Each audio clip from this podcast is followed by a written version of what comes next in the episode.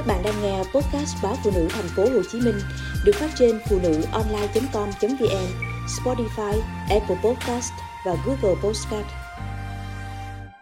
Con cứ lạc hậu, má đỡ lo.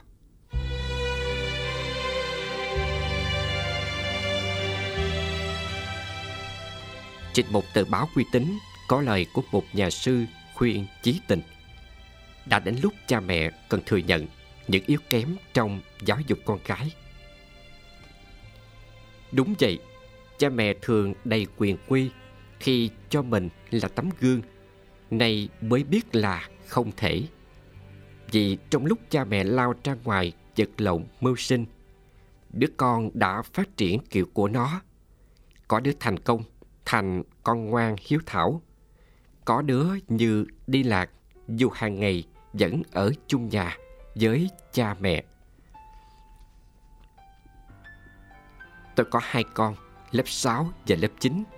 Bà xã tôi hay than, có trời biết bây giờ đầu các con nghĩ gì, có thích cái gì nguy hiểm cho nó không? Tôi cũng mù tịch.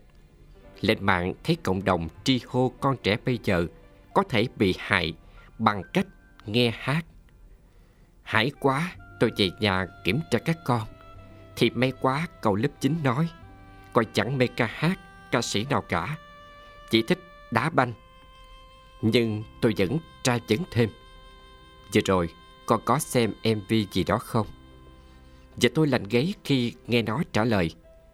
Có chứ MV nào con cũng xem hết. Tụi bạn con xem xong bàn luận hăng lắm. Thậm chí có đứa chửi nhau trên fanpage. Con cũng đọc hết nó chửi thế nào hả con? Tôi hỏi. Thì đấy, nói chửi. Dạo này lắm fan não tàn thế. Ông con cao hứng kể thêm. Bà mẹ tưởng thời này ca sĩ người mẫu dễ thành công lắm hả? Phải đầu tư hình ảnh ghê lắm. Cho nên bạn trẻ mê là phải. Mê từ cái body lấp ló, xịn sò. Mê đôi chân săn chắc xếp đồ thể thao. Chỉ ba giây xuất hiện đôi giày gây sốt nhưng bộ vậy ai làm được? Thần tượng nào của giới trẻ Con xem hết? Nếu không biết gì Thì chơi với bạn bè sao được? Nhưng con biết thôi chứ Không cuồng si. Nghe xong vợ chồng tôi thở vào Tôi vẫn cố hỏi thêm. Vậy con trên mạng làm gì?